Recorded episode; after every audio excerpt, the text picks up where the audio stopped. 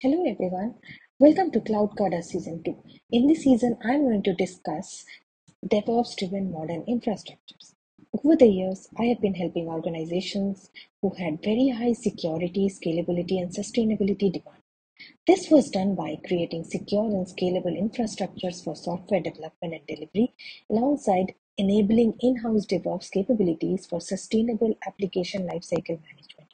Join me as I share some of these success stories of how DevOps driven modern infrastructures have helped these organizations achieve their dreams of digital transformation. You can listen to this entire series on www.cloudkata.com, on Spotify, Apple Podcast, Google Podcast, and YouTube. So, without any further delay, let's get started. Today's story is about a bank on cloud. Part 1 The tech side of the story. So, let us first look at the background or what was the requirement of this project. So, one uh, an Indonesian based banking company wanted to build a fully digital mobile banking application that would help them to become a strong tech based bank embedded in Indonesia's digital ecosystem.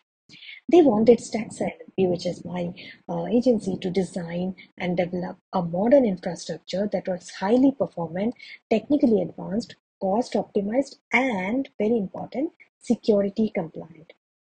The goal was to build a fully automated, secure, scalable, and sustainable cloud native infrastructure for this tech based, life centric uh, banking and finance application.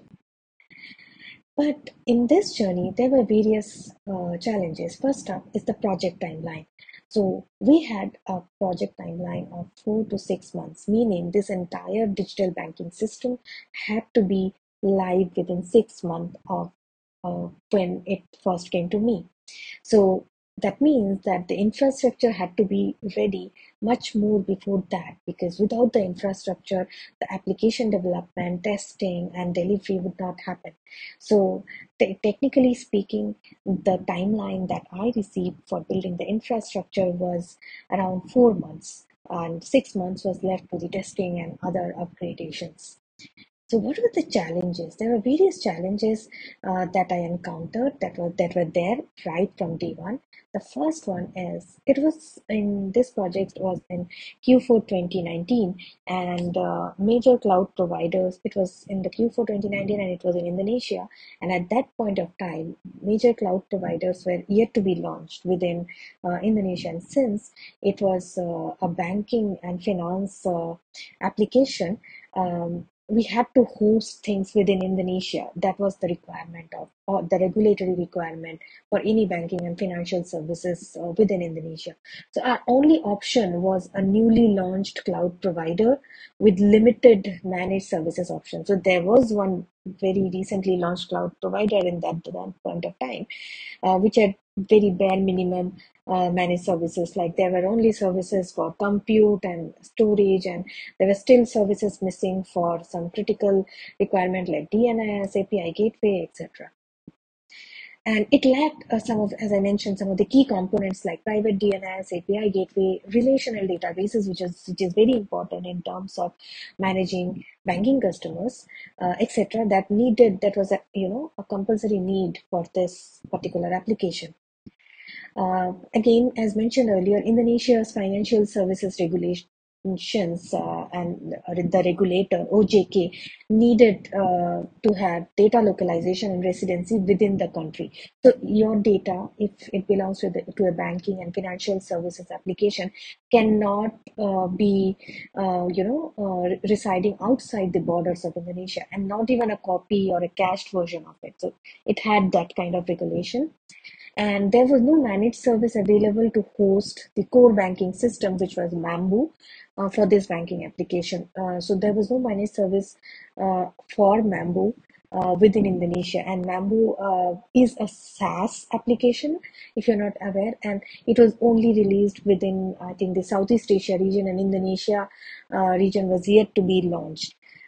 so this was one of the major challenges that we had to wait until a couple of months before we could finally test it or go live.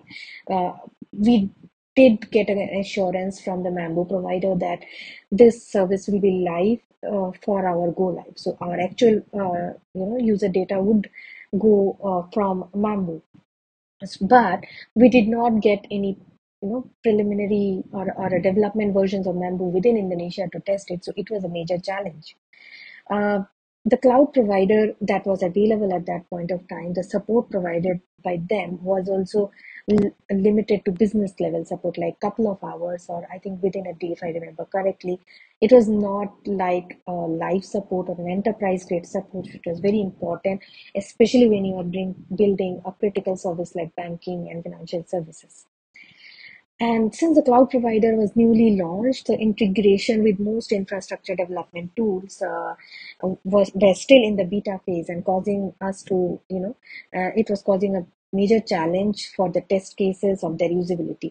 Because uh, some uh, we had to develop everything within four months so definitely we needed uh, automation infrastructure as code. But since it was a very new cloud provider in that region its compatibility was not available especially for the tool that we were using uh, uh, which was terraform and i'm going to talk more about it uh, in the upcoming slide. So these were some of the very crucial challenges that we had right from day one uh, uh, keeping in mind that we had to launch this application in within six months and the infrastructure itself had to be launched within four months. So these were some of the very specific challenges in regards to infrastructure that we were we had. So how did we uh, overcome these challenges and actually met the deadline of four months to build this, you know, cloud native infrastructure for the banking solution? So there are various initiatives uh, that were taken, especially first up was regarding the infrastructure setup itself. So first thing first, uh, we made it uh, compulsory that everything had to be infrastructure as code and not just infrastructure as code. It had to be modular infrastructure as code, meaning every component or resource that we were developing, it was developed parameterized and uh, it was developed in such a way, it was modular in such a way that it could be reused if uh, required for other solution. Because this, this was a banking um, solu- application that was being banking and financial services so it was obvious that many of the infrastructure would be uh, features would be reused in various uh, departments of the bank right? Uh, but uh, the overall standards will be the same. So modularity in infrastructure as code was the key initiative that we took that we'll not just write some script we will write it in a modular way such that uh, let's for say we are writing a you know module for uh, compute uh, you know compute services or machines. We would write it in a, in such a generic way so that it can be used for a project which was a, a banking uh, service or a financial service or an operation service for the bank, but the underlying infrastructure would be standardized. So modular infrastructure as code was one of the very important initiatives and primary initiatives that we took during the infrastructure setup. The second one was deployment pipeline as code. So any deployment that would happen would happen through a continuous delivery pipeline through code so that there was no manual execution of code from any machine or workstation or command line tool, which is prone to uh, you know uh, loss, human error, and also that lacks traceability and auditability. The deployment was done through pipelines, uh, continuous delivery pipeline, uh, and that was also the pipeline was also in the form of code. The third important uh, initiative or uh, measure that we took was configuration management. So, as I mentioned earlier, this service provider was a newly launched one and it lacked managed services. Um, so, we had to opt for self managed software. For example, for monitoring tools, uh, we had to uh, purchase licenses or monitoring uh, tools and have to host it on uh, the compute uh, machines that this cloud provider give. So we have to manage those monitoring tools ourselves. And for that reason, we used configuration management to set up these monitoring tools on the infrastructure as code for compute service. So that everything can be managed inside code and it can be tra- uh, you know tracked and audited because it was a banking application. So we needed to mention you know maintain this kind of auditability because that was one of the requirements for security which is which i'm also going to mention along with others uh, the other, the fourth one that we had taken was automated machine and container imaging. So uh, to make it easier uh, for deployment, we had uh, automated the machine creations. The base compute engine was standardized with a standard base, base machine image alongside the application that was deployed on those machines was containerized um, uh, through a, a, standard image again. So we use automation for creating the machine images as well as the container images so that the consistency remains across all environments, across all stages of development, testing, and production. Then there were uh, other things like centralized secret management for application and infrastructure credentials. So since we're using a lot of code and uh, we were using pipelines, continuous delivery pipelines, so there were a lot of credentials and infrastructure credential as well as application credentials. So we had used uh, centralized secret management so that everything is stored and managed inside a central location such that it is not copied in you know uh, plain text in machines or which might increase the risk of uh, you know compromise of these uh, machine images or in, or even infrastructure.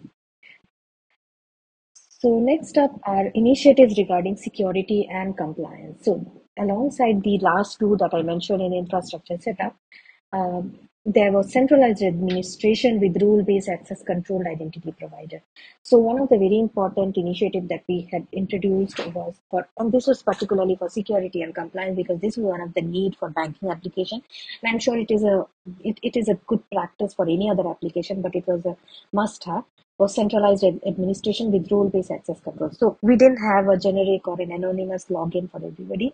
There were roles defined like admins uh, would be given permission to certain uh, level and developers would have certain level. There will be read only there will be write and uh, it, it was controlled using a centralized identity provider.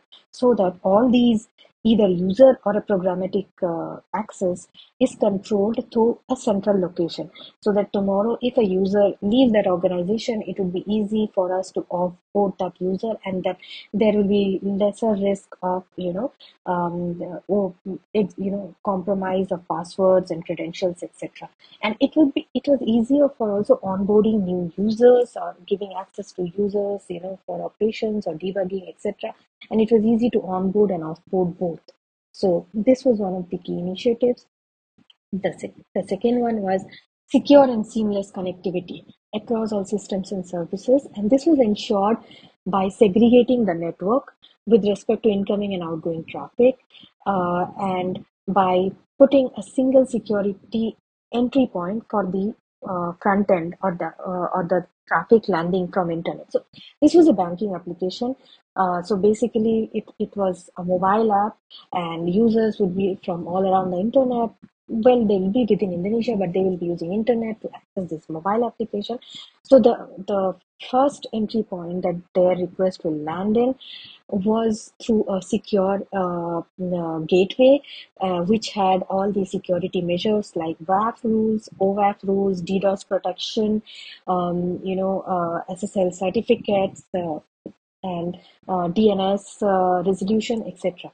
And internally, the network was segregated with respect to incoming and outgoing traffic. For example, the the public facing uh, entry points or the applications would be in one layer and then the data uh, which will be uh, having access from external uh, service external request landing in however the internal or private layer which is like the database and data critical layer they would have access to only from only the internal uh, IP addresses and not directly from the internet.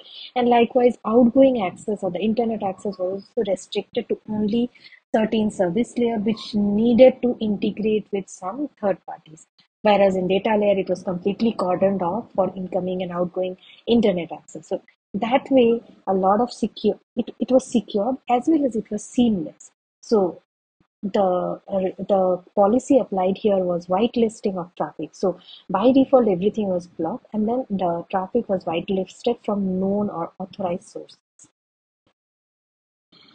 Third uh, mm, uh, requirement was for seamless connectivity because it was a banking application. We cannot afford to give like a lagging request going in, so we had to maintain seamless connectivity. There were dedicated private links uh, for the peer-to-peer connectivity and data transmission to certain third-party application like when you're setting up a banking application, you uh, need a payment gateway and you need a user, the government user databases to access.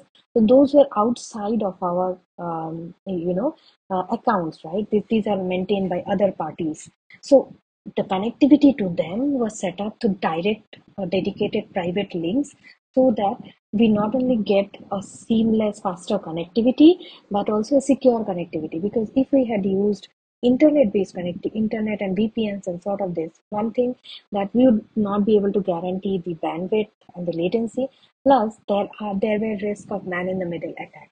So in both cases, uh, these challenges were resolved by using direct public links for these peer-to-peer connectivity for data transmission. And the tech stack, uh, so these are some of the initiatives uh, which was taken. So what was the these are a couple of tech stacks that we had used. As I mentioned earlier, for infrastructure, we used Terraform, and Terraform played the role of infrastructure as code orchestrator as well as deployer.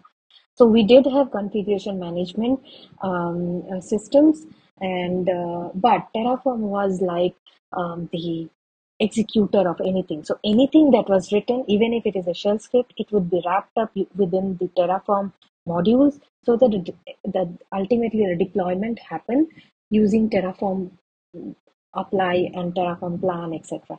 The reason uh, for doing this was because Terraform maintains state of your infrastructure in a very easy and robust way, and it can be version controlled easily, whereas other configuration management tool or even scripting tools uh, do not enforce stateful setup uh, within itself.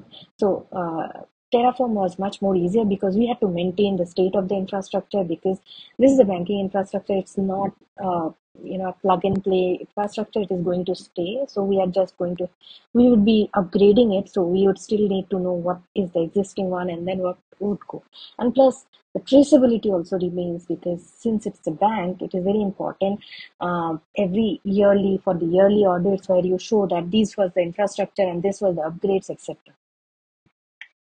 And the second tool that we used was GitLab CI as the infra delivery pipeline. As I mentioned earlier, the deployment of disk Terraform code uh, was through continuous delivery pipelines, and this was done using GitLab CI, and the pipeline as code was also written in GitLab CI YAML. Uh, for configuration management, we used Ansible, and this was for configuration management of the self-managed tools that I had mentioned earlier, uh, for that uh, cloud provider, which did not give a lot of managed options. So for those self-managed tools, and there were a couple of security tools also, which are uh, licensed version, self-managed version. The SaaS version is not available. So Ansible was the tool which was used for the software installation and system configuration for those applications. And it was wrapped up within Terraform modules and deployment happened using Terraform. So uh, we use this tech, tech stack to achieve uh, this um, the the initiatives that I had mentioned earlier. So, what were the outcome of all these initiatives and tech stack? Uh, the first and very important outcome was that we got a highly available and completely cloud native banking infrastructure. So it was probably the first bank within Indonesia that was completely hosted on the cloud, full uh, abiding all the security policies that the regulators and the financial services, uh, you know, system had asked for, and we passed those guidelines. So that was a very big achievement for us. The second was uh, environment on demands to dry, dry run the launch events such as DR drill, penetration testing, and in performance testing. So, because of all these automation and code uh, practices, we were able to get environment on demands whenever we had to. So, we had to go through a lot of testing and validation, especially like the DR drill. So we had to mimic a DR situation before we could get approval from the licensing uh, licensee uh, gives this bank approval, right?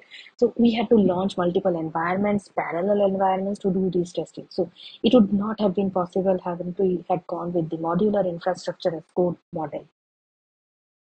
Third was uh, it was a performance based infrastructure, so that meaning any kind of scaling out and scaling down would be done uh, based on the performance, the, the need. It is it was not based on any assumption that oh uh, we need that so just allocate it. So it was always a scaling out. So whenever the peak uh, it was assumed that okay if we have 15000 customers uh, uh, onboarding we would do performance testing for them on our environments and we would get the numbers of how much of a cpu and memory you will need and we would allocate it based on the incoming request. And that actually helped achieve an optimized FinOps so that there was no overspilling of the infrastructure budget and also there were no underutilized resources that was left. The uh, fourth uh, important outcome that we achieved was observability and traceability for every event occurring in the infrastructure. Because we followed everything as code, infrastructure setup, infrastructure delivery, deployment, monitoring, everything was each and every uh, activity that would happen on the infrastructure happened through code. That's why uh, everything was traced, version control, and um, you know there was observability in every layer. And this was an important aspect in getting the approvals from the regulators of this bank. Otherwise, it would not have been possible to get a cloud native banking infrastructure within four months that easily and uh, the result was as i mentioned a cloud native digital banking solution. So it was one of its kind set up in indonesia and i think it was first of its kind where uh, this particular uh, mobile application of this bank was completely hosted on cloud and there was no on-premise uh, you know uh, server or uh, server room that had to be maintained. So this was the result that we got which was a cloud native digital banking solution I hope uh, you have, uh, you know, it was helpful this episode. If you want to learn more about uh, similar episode, you can uh, listen uh, to my podcast. Please subscribe to the podcast on www.cloudkata.com or you can subscribe to the LinkedIn newsletter, which is the 10factorinfrastructure.com. And if you want to get your hands dirty with a similar infrastructure model, you can download a modern infrastructure framework called the 10 factor infrastructure from 10factorinfrastructure.com. Uh, there is a free ebook available there, so you can download it and you can try it out yourself. The next uh, part two of this uh, episode of Bank on Cloud will be uh, live in the next episode. So do uh, join me on the next episode where I discuss uh, the different a different part of this story which is the people angle of this story. Because in this episode i have covered what is the tech side of this story. In that episode i'm going to cover what is the people side because that's also a very interesting part of this story. So i hope uh, you like this episode a bank on cloud and i'll be back uh, with another new episode uh, in in a few uh, days time. And please thank you for joining cloud kata season 2 DevOps driven modern infrastructure. You can listen to the podcast on www.cloudkata.com. Please do subscribe to it on cloudkata.com, Spotify, Apple Podcasts, Google Podcast, and YouTube. Thank you.